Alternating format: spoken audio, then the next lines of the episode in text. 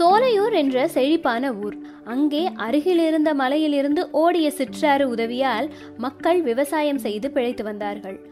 அதே ஊரில் விரைவில் பணம் சம்பாதிக்க நினைத்த சிலர் காட்டில் இருந்த மரங்களை தொடர்ந்து வெட்டியதால் சில ஆண்டுகளில் மழை பெய்யவே இல்லை. அதனால் சிற்றாறு வறண்டு போய்விட்டது. விவசாயம் செய்தவர்கள் எல்லாம் கஷ்டப்படத் தொடங்கினார்கள். மக்கள் பிழைப்பு தேடி வெளியூர்களுக்கு செல்லத் தொடங்கினார்கள்.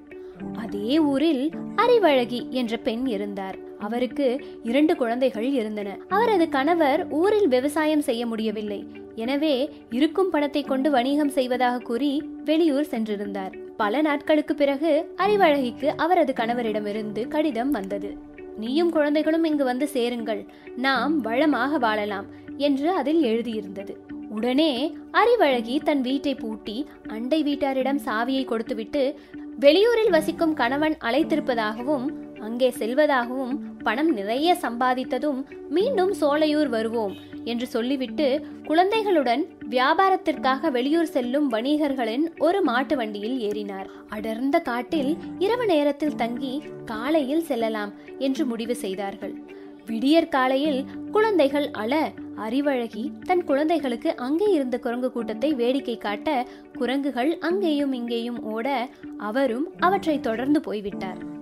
அதற்குள் புறப்பட தயாராகி அறிவழகியை வியாபாரிகள் மறந்து போய் காட்டிலேயே விட்டுவிட்டு சென்று விட்டார்கள் குழந்தைகள் விளையாடி மகிழ்ந்த பின்னர் அமைதியாகிவிட அறிவழகி இரவில் தங்கியிருந்த இடத்திற்கு வந்தார். அங்கே யாரையும் காணவில்லை. எல்லோரும் சென்று விட்டார்கள் ஐயோ என்ன செய்வேன்? நடு காட்டில் குழந்தைகளுடன் சிக்கிக் கொண்டேனே இங்கே புலி பலரை அடித்துக் கொன்றதாக கேள்விப்பட்டுள்ளேன் என்று நடுங்கினார் அவர். சிறிது நேரம் யோசித்த அவர் பின்னர் அருகில் இருந்த மரத்தின் கிளைகளில் குழந்தைகளுடன் அமர்ந்தார். இப்படியும் இன்று மாலையில் மீண்டும் ஒரு வியாபாரிகள் கூட்டம் வெளியூர் செல்லும் அல்லது வெளியூர் கூட்டம் வரும். அவர்களோடு சென்று விடலாம். அதுவரை இந்த மரத்தின் மேல் இருப்பதுதான் கொடிய மிருகங்களிடமிருந்து தப்பிக்க வழி என்று நினைத்தார். சிறிது நேரத்தில் மனித வாசனையை அறிந்த பயங்கரமான புலி ஒன்று அவர்கள் ஏறி இருந்த மரத்தை நோக்கி வந்து கொண்டிருந்தது. இதை பார்த்த அறிவழகி அதனிடமிருந்து எப்படி தப்பிப்பது என்று சிந்தித்தார். இப்படியும் அந்த புலியிடமிருந்து தப்பிக்க வேண்டும். அதற்கு அறிவை உபயோகித்தால் தான் முடியும் என்று யோசித்ததில் நல்ல வழி ஒன்று அவளுக்கு தோன்றியது. இரண்டு குழந்தைகளின் தொடையிலும் அழுத்தி கிள்ளினார். இருவரும் காடே அலறும்படி அழத் தொடங்கினார்கள். குழந்தைகளே அழாதீர்கள். நான் என்ன செய்வேன்? இப்படி நீங்கள் அடம் பிடிப்பது சிறிதும் நல்லதல்ல.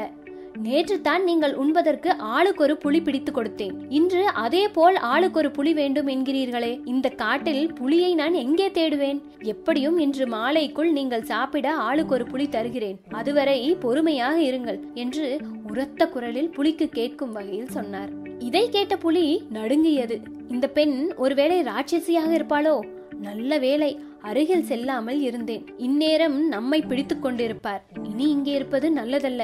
எங்காவது ஓடிவிடுவோம் என்று நினைத்தது அது. ஒரே பாய்ச்சலாக அங்கிருந்து ஓட்டம் பிடித்து தன் திட்டம் வெற்றி பெற்றதை எண்ணி மகிழ்ந்தார் அறிவழகி பயந்து ஓடும் புலியை வழியில் சந்தித்தது நரி. காட்டுக்கு அரசே ஏன் இப்படி அஞ்சி ஓடுகிறீர்கள்? உங்களை விட வலிமை வாய்ந்தது சிங்கம்தான். நம் காட்டில் சிங்கம் ஏதும் இல்லை.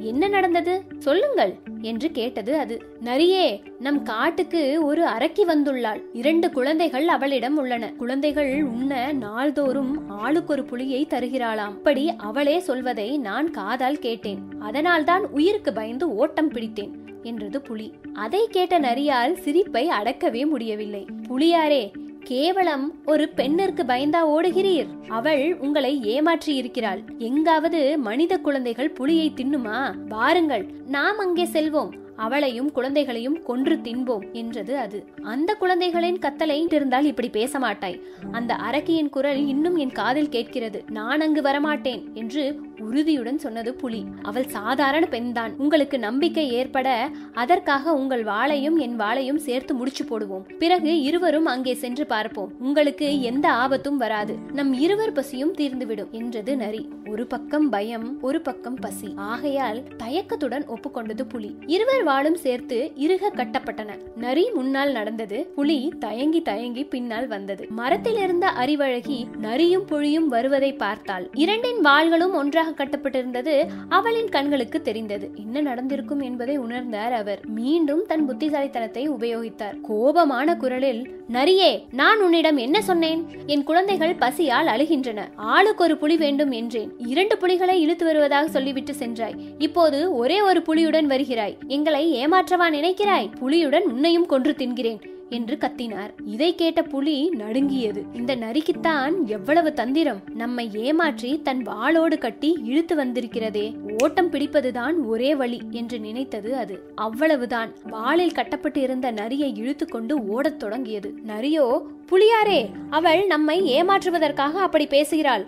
ஓடாதீர்கள் என்று கத்தியது. உன் சூழ்ச்சி எனக்கு புரிந்துவிட்டது. என்னை கொல்ல திட்டம் போட்டாய். இனி உன் பேச்சை கேட்டு ஏமாற மாட்டேன். என்று வேகமாக ஓடத் தொடங்கியது புலி. வாளில் கட்டப்பட்டிருந்த நரி பாறை மரம் முள்செடி போன்றவற்றில் மோதியது. படுகாயமடைந்தது அது. புலியோ எதை பற்றியும் சிந்திக்காமல் நரியை இழுத்து கொண்டு ஓடியது. வழியில் நரியின் வாள் அருந்தது. மயக்கம் அடைந்த நரி அங்கேயே விழுந்தது. புலி அந்த காட்டையே விட்டு எங்கோ ஓடி மறைந்தது. ஒரு சில மணி நேரத்திற்கு பிறகு வெளியூர் செல்லும் வியாபாரிகள் வண்டிகள் வர அவர்களிடம் பேசி நடந்ததை கூறி அறிவழகி குழந்தைகளுடன் பாதுகாப்பாக கணவன் இருந்த ஊரை சென்றடைந்தார். தொழிலில் நல்ல நிலையில் இருந்த கணவரோடு இணைந்து குழந்தைகளோடு மகிழ்ச்சியாக வாழ்க்கையை நடத்தினார். ஸோ ஃப்ரெண்ட்ஸ் இந்த மாதிரி நம்மளுக்கு நிறைய சூழ்நிலைகளில் நிறைய கஷ்டம் வரும். யாரையோ நம்பி எங்கேயோ போய் எதையோ இழந்து தன்னந்தனியாக இருக்கும்போது கூட நம்மளோட சுய நம்பிக்கையும் நம்மளோட புத்திசாலித்தனமும் தான் நம்மளை காப்பாற்றும் ஸோ என்றைக்குமே உங்களுக்குள்ள இருக்கிற புத்திசாலித்தனத்தையும் உங்களுக்குள்ள இருக்கிற தைரியத்தையும் என்றைக்குமே கைவிடாதீங்க. என்றைக்குமே உங்களோட புத்திசாலித்தனமும் உங்களோட தைரியமும் உங்களோட சுயமரியாதையும் படிப்பும் மட்டுமே உங்களை காப்பாற்றி வச்சிருக்கும். கதை பிடிச்சிருந்தா லைக் பண்ணுங்க உங்க ஃப்ரெண்ட்ஸோட ஷேர் பண்ணுங்க. இதே மாதிரி இன்னொரு இன்ட்ரெஸ்டிங்கான ஸ்டோரியோட நான் உங்கள் எல்லாத்தையும் மீட் பண்றேன். Until then tata bye bye and take care from Pavithra